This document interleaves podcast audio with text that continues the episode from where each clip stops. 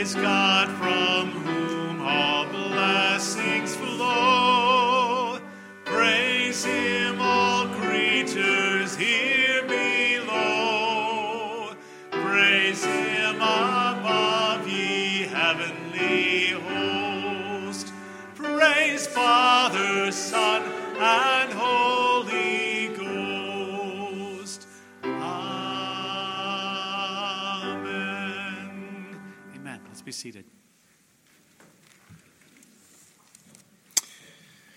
Please turn with me in your Bibles to Genesis 21.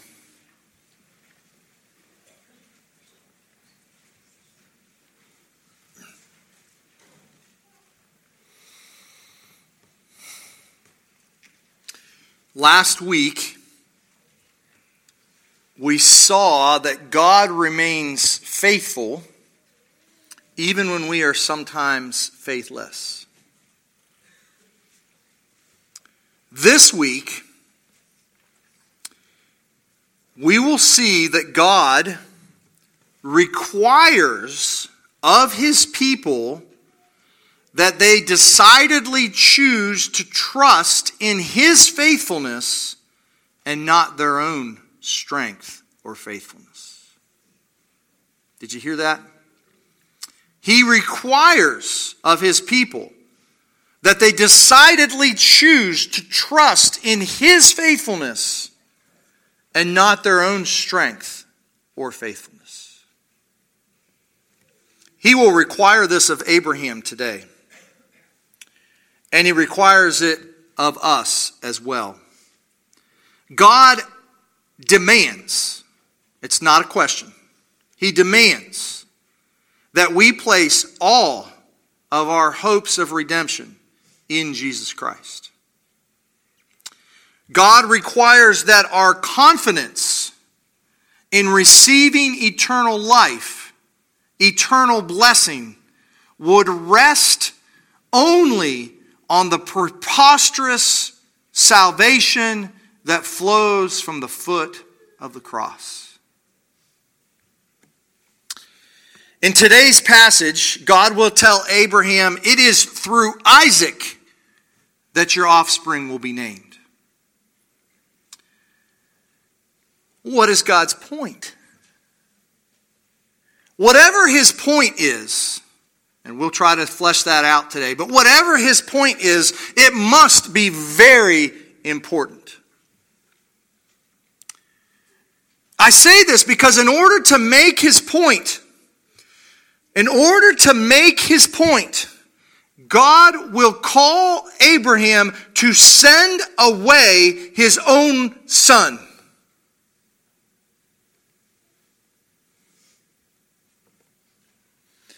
And you and I ought to be going, what kind of a God would tell his child to send away his son?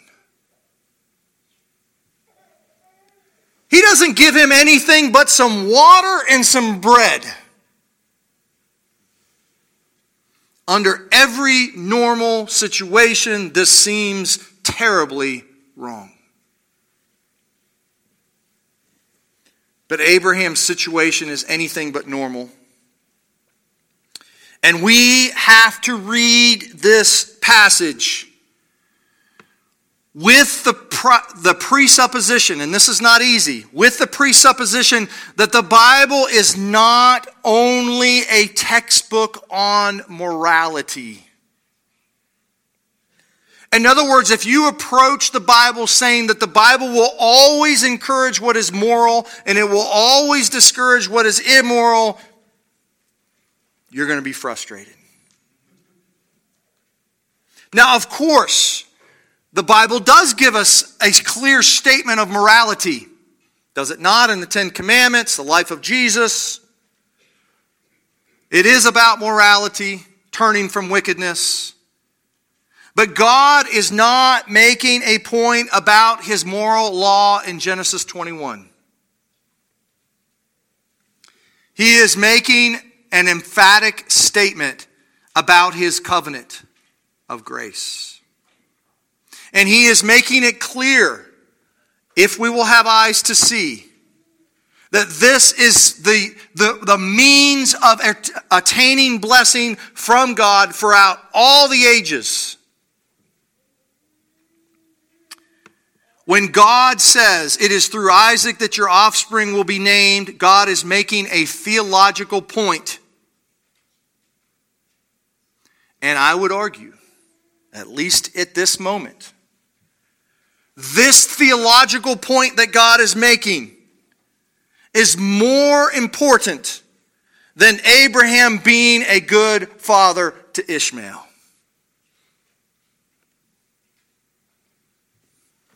Chew on that for a little bit. It's hard for me to say that. It is really hard for me to say that. But I think it's true. Genesis 21, verses 1 through 21. Follow along with me in this passage. The Lord visited Sarah as he had said, and the Lord did to Sarah as he had promised. And Sarah conceived and bore Abraham a son in his old age, at the time which God had spoken to him. Abraham called the name of his son who was born to him, whom Sarah bore him, Isaac. And Abraham circumcised his son Isaac when he was eight days old, as God had commanded him. Abraham was a hundred years old when, he, when his son Isaac was born to him, and Sarah said, God has made laughter for me. Everyone who hears will laugh over me. And she said, Who would have said to Abraham that Sarah would nurse children? Yet I have borne him a son in his old age. And the child grew and was weaned, and Abraham made a great feast on the day that Isaac was weaned. But Sarah saw the son of Hagar the Egyptian, whom she had borne to Abraham, laughing. So she said to Abraham, Cast out this slave woman with her son, for the son of this slave woman shall not be heir with my son Isaac. And this thing was very displeasing to Abraham on account of his son. But God said to Abraham, Be not displeased because of the boy and because of your slave woman. Whatever Sarah says to you, do as she tells you. For through Isaac shall your offspring be named. And I will make a nation of the son of the slave woman also, because he is your offspring. So Abraham rose early in the morning, took bread and a skin of water, and gave it to Hagar putting it on her shoulder along with the child, and sent her away, and she departed and wandered into the wilderness of Beersheba.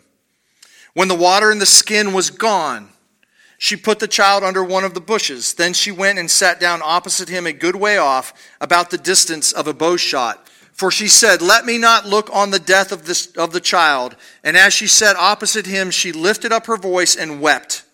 And God heard the voice of the boy, and the angel of God called to Hagar from heaven and said to her, What troubles you, Hagar? Fear not, for God has heard the voice of the boy where he is. Up, lift up the boy, and hold him fast with your hand, for I will make him into a great nation. Then God opened her eyes, and she saw a well of water, and she went and filled the skin with water, and gave the boy a drink. And God was with the boy, and he grew up. He lived in the wilderness and became an expert with the bow. He lived in the wilderness of Paran, and his mother took a and his mother took a wife for him from the land of Egypt. May God bless the reading of his holy word. Those of you who have been with me through the book of Genesis, you understand this. When you consider how long Abraham and Sarah have been waiting the account of Isaac's birth does not have much fanfare. There are no songs of rejoicing of the goodness and faithfulness of God. They're clearly happy, but it is a relatively brief statement. And we are just simply told God did exactly as he said he would do. That is the key. God said it, God did it. In this brief statement, we see the importance of God's promises. Make no mistake, the promises of God are everything. God will do for his people precisely what he promised he would do. The entirety of our receiving God's blessing depends upon his being faithful to do what he promised to do. That's everything. 2 Peter 1 says this His divine power has granted to us all things that pertain to life and godliness through the knowledge of Him who called us to His own glory and excellence by which he has granted to us his precious and very great promises, so that through them you may become partakers of the divine nature. The promises are everything. And the means by which you inherit God's promises always is faith. That's it. Hebrews 6, 11, and 12, I'll state it now and I'll state it again at the end of the, the sermon.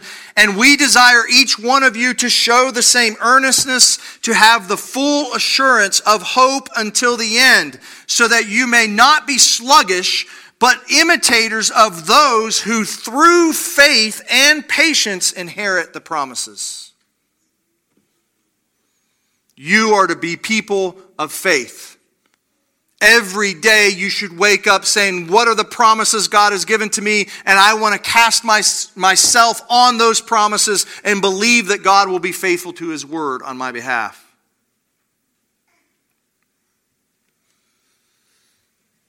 Just as the birth of Isaac came about through the preposterous work of God so the salvation that is in Jesus Christ also occurs through the preposterous work of God. You see, I say preposterous because I want you to understand that, that salvation always, there are no exceptions to this. Salvation is always a supernatural work of God. It is never a result of human works. Ever. Unless, of course, you talk about the Jesus' human works, and that's a different category. God wants you every day to live by faith in that. Nothing brings a smile to the face of God so much as your trusting in His promise to bless you. Of course, in His, his way and in His time. Let's continue on in verse 2. And Sarah conceived and bore Abraham a son in his old age. At the time at which God had spoken to him, Abraham called the name of his son, who was born to him, whom Sarah bore to him, Isaac. And Abraham circumcised his son Isaac when he was eight days old, as God commanded him. In these verses, Abraham performs two actions. Both of them are actions of faith. And both of them are very important to us in this story. Abraham names his son Isaac, and Abraham circumcises Isaac when he was eight days old. Both of these are in fulfillment of commands that God gave in Genesis 17. God had said to Abraham, You shall call his name Isaac.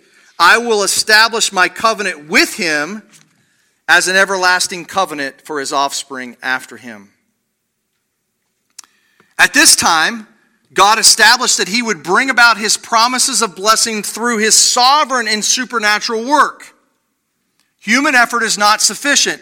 And Ishmael, and this is very important to understand this, Ishmael represents the fruit of human work. If you don't get this, you miss the whole point of the story. Ishmael represents what Abraham and Sarah did in their own strength to try to attain and achieve the blessing of God. Natural means versus supernatural means when you look at Isaac. Uh, at Isaac. And God wants, and I said this before, so this hopefully will bring to mind previous sermons. God wants every one of his children to laugh over the salvation of any one of them.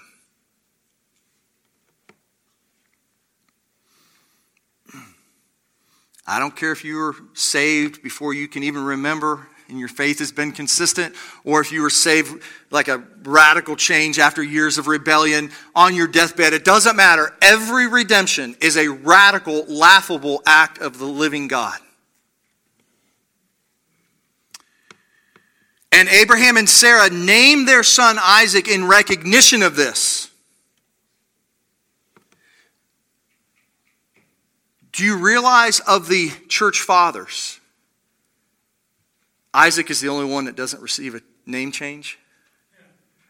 Abraham, Abram becomes Abraham. Sarai becomes Sarah. Jacob becomes Israel. Isaac, Isaac. See, God never changes the means of his redemption. It is always Isaac. It is always laughable his sovereign and supernatural work, his sovereign grace. That's always it. And so when God tells Abraham to name Isaac, he is stating a, a, statement. Yes, I believe that salvation occurs because God has to sovereignly, supernaturally work, and we will laugh over God's work. I would also add that circumcision has the precisely the same meaning. By circumcising Isaac, it is Abraham's faith that Isaac also will need a sovereign and supernatural work of God in his heart to be saved. Far from being a sign that circumcising someone is, is a sign that my children are naturally saved it is the exact opposite of that. It is a statement that there is nothing that Abraham and Sarah can do that can actually guarantee the salvation of their children. They are hoping in God's sovereign grace to do in his life.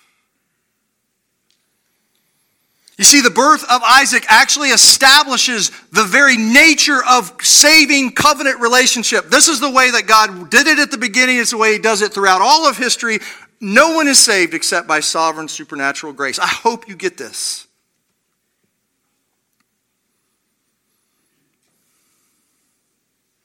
The fact that God commands that the sign of the covenant be given to every male offspring does not change the nature of the covenant.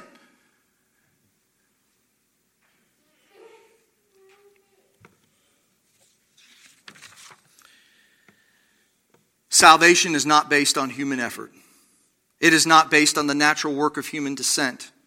If that were the case, if this were the case, if it could be some way based upon natural human descent or human effort, then God would have been perfectly fine with Ishmael receiving some of Isaac's inheritance. And God says, No, you will not come to this conclusion, Abraham. Verses 5 through 7 Abraham was 100 years old when his son Isaac was born to him, and Sarah said, God has made laughter for me. Everyone who hears me will laugh over me. And she said, Who would have said to Abraham that Sarah would nurse children, and yet I have borne him a son in his old age? Focus on the, on the word laughter. Because for Sarah, laughter is an expression of joy and amazement that God has do, done the unthinkable supernatural work of God to bring about Isaac's birth. And so Sarah says, God has made laughter for me. She is happy. She's, she's fulfilled because God is in, his, in accordance with his promise has done the impossible. As she is holding little Isaac in her hands, she is experiencing a taste of God's sovereign grace. But then Sarah says a, a, very strange statement Everyone who hears will laugh over me. What does that mean? Well, she's using the word laugh as a play on words. There are two ways that people will laugh over Sarah. They will either laugh at, in the same way that Sarah is laughing because there's an acknowledgement that it, that God, in His sovereign mercy, is saving an individual. That's the, oh wow, that's wonderful. You laugh in that way. You can agree with God's work of salvation. or you will laugh in a mocking way.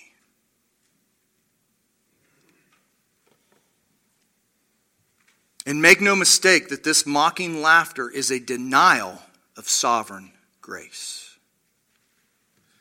Verses 8 through 21 have to be a part of this, this. You can't separate verses 1 through 7 from verses 8 through 21. And the child grew and was weaned, and Abraham made a great feast. And on the day that Isaac was weaned, but Sarah saw the son of Hagar the Egyptian, whom she had borne to Abraham, laughing. Now you have to understand that weaning took place about three years of age in that culture. Ishmael is somewhere between 15 and 17 years old. He's not a little kid. He's not just laughing. He is old enough to know better. He knows what he is doing. And the fact that Ishmael is not ever named in this passage tells you that he is the bad guy. His mocking laughter is not explained. But if we understand Sarah's laughter correctly, we see Ishmael's laughter as a rejection of this supernatural grace He's not recognizing Isaac as the, the focal point of that grace. Why? Because he's also a son. Why can't I have the inheritance for myself? And in Galatians 4, it actually says that he persecuted Isaac. 429.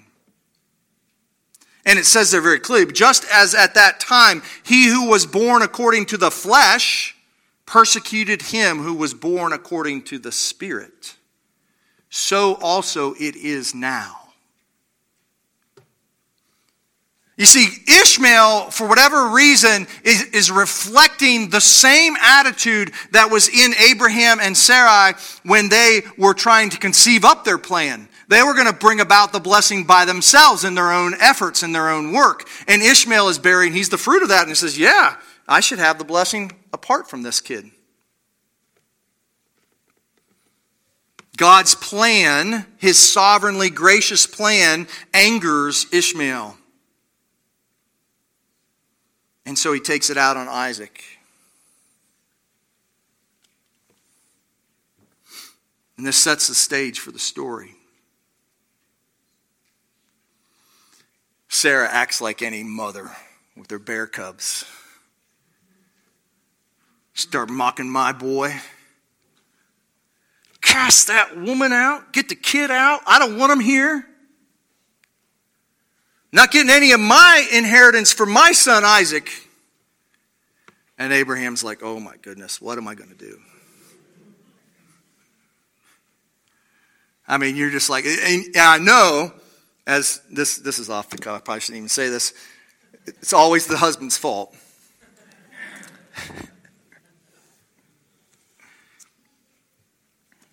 That's a tongue in cheek.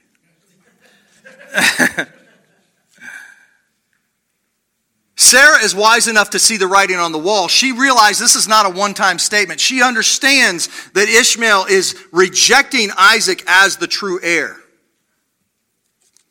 She realizes that he's going to be a constant threat. She sees the writing on the wall. She has intuition and she wants Ishmael gone for good. And you have to understand that according to the codes of that time, Hammurabis and some other ones that are going on during that time.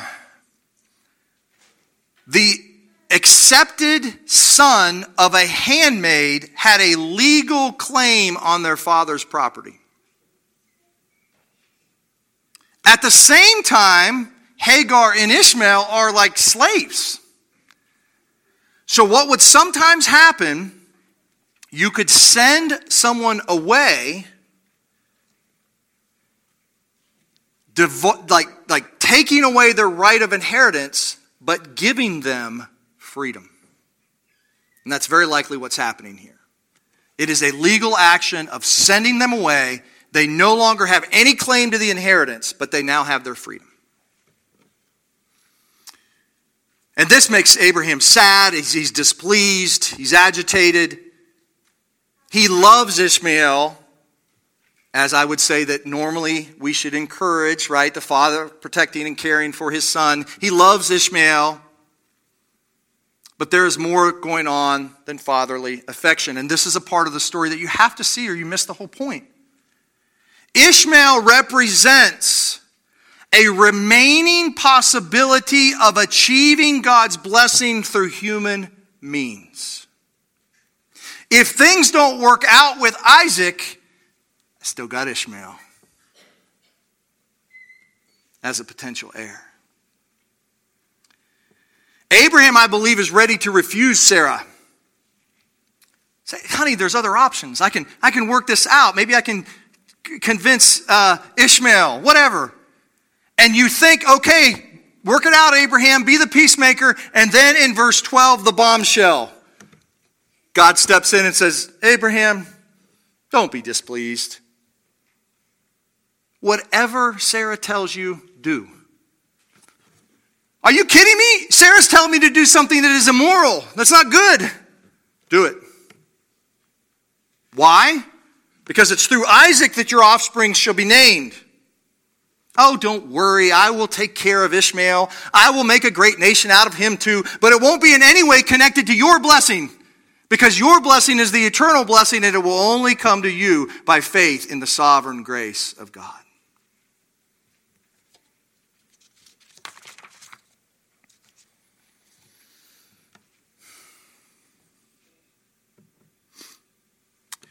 If you try to make this story a moral story, it doesn't work. And I have come to the conclusion that yes, God wants to make us moral people. But He, I hesitate to say this, There's, there seems to be a precedence, let's just put it that way, that God is equally, if not more concerned, that you understand the nature of the covenant of grace even more than you just get morality.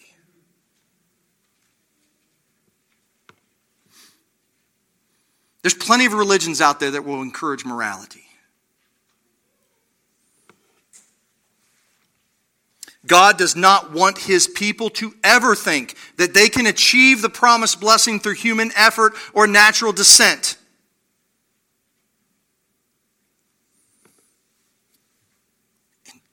Man, it makes me so mad. That's exactly what Israel did.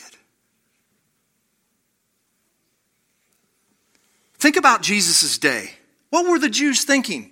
Because we are physically children of Abraham, we have the blessing. They take the very statement that God makes here in Genesis 21 and they flip it around and they say, ah, human circumcision, we're in, we're God's people. This is so uh, like makes it turns the gospel on its head. And so in Galatians 4 30 and 31, Paul comments on the Genesis 21 passage, only dealing with the people of his day, and he says, But what, what does Scripture say? Cast out the slave woman and her son, for the son of the slave woman shall not inherit with the son of the free woman. So, brothers, and he's talking to Gentiles who are not Jews, we are not the children of the slave, but of the free. We're the children of Isaac. How? Because we don't trust in our own righteousness, we trust in Jesus' righteousness.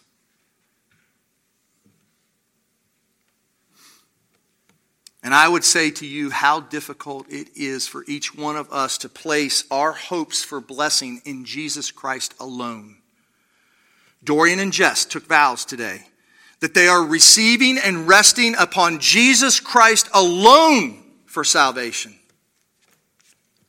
God wants you to put all of your eggs in the same basket. Our basket is not necessarily Isaac, it's the Lord Jesus Christ. But we are to receive and rest upon him alone for salvation. Ishmael exists because Abram was attempting to achieve the blessing through his own efforts. And by sending Ishmael away, God is forcing Abraham to rest entirely on grace alone.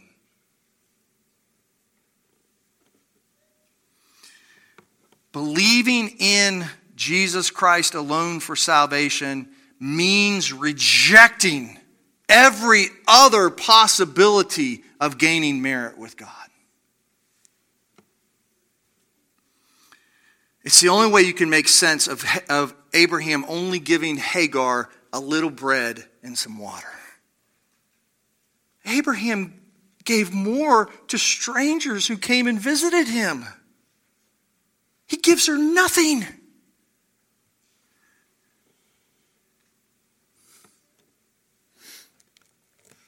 Now, God proves that he's a moral God because he still takes care of Ishmael. and hears him and takes care of him, makes him into a great nation. I would argue so that the descendants of Ishmael, should they trust in sovereign grace and God's provision, can themselves be saved. So, how are we to apply this in our own text? I have two ways, our own context. Never lose your confidence in Jesus. The whole book of Hebrews is written to try to encourage God's people to not let go of Jesus.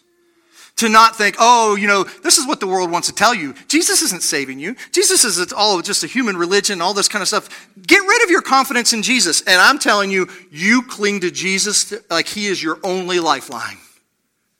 He is it. Never lose confidence in Jesus Christ because he's the only one by which the blessing of God can come to you. There is no other fountain of blessing. There is no other blood that will do. There is no other righteousness. And the promise is this all who rely on Jesus Christ through faith and patience will inherit the promises of God. He is the only basket in which you can put your eggs. Secondly, and I think this is probably true more of us who are here, who are trusting in Jesus Christ, God will call you to cast out the works of your flesh. You're probably not going to have this explicit get rid of Ishmael kind of statement, but he will call you to get rid of all the works of your flesh. See, Paul in Philippians 3, he's actually stating this about his confidence in his own righteousness. He says, For we are the real circumcision, meaning Christians who trust in Christ, who worship by the Spirit of God and glory in Christ Jesus, and put no confidence in the flesh. Though I myself have reason for confidence in the flesh also. If anyone else thinks he has reason for confidence in the flesh, I have more. And he goes through his whole list, and then he says, But whatever I have, I count as loss for the sake of Christ. See, your list will not look like Paul's. But I want you to think about that list in your life that makes you feel good about yourself, that enables you in some sense to boast over others. Maybe you have been a hard worker. Maybe you have been a good father or mother. Maybe you have faithfully come to church your whole life. Maybe you have repented of some sin. I find it interesting that the that our own confession says that repentance is absolutely necessary for salvation, but we are not supposed to rest in our repentance. Because your repentance can't save you. Only the sovereign grace of God saves you.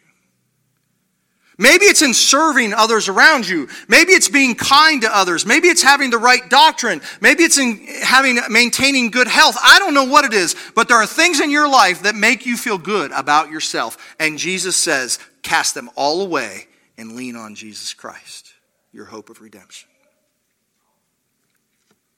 Paul says, I count everything a loss for the sake of knowing Jesus Christ. I count them rubbish. And do not underestimate how important your works are to you. We are like Abraham who said to God, Oh, that Ishmael might live before you. Oh, God, may you just accept me based on what I have done. We want that. It is ingrained in the fiber of your being. And I really believe, I was talking to Tara a little bit about this today, I believe that, th- that God will, throughout your life, take away some of the things that you have taken most pride in. Just pull them away. And you'll say, Why? I thought I did what was right. I thought I did what was good. Why are you doing this? He says, I want you to know it's all about me. It's not about you. See, God wants you to laugh as well. He wants you to laugh at His sovereign work. If you're going to mock anything, if you're going to ridicule anything, ridicule your own righteousness because it won't do anything before God. Amen.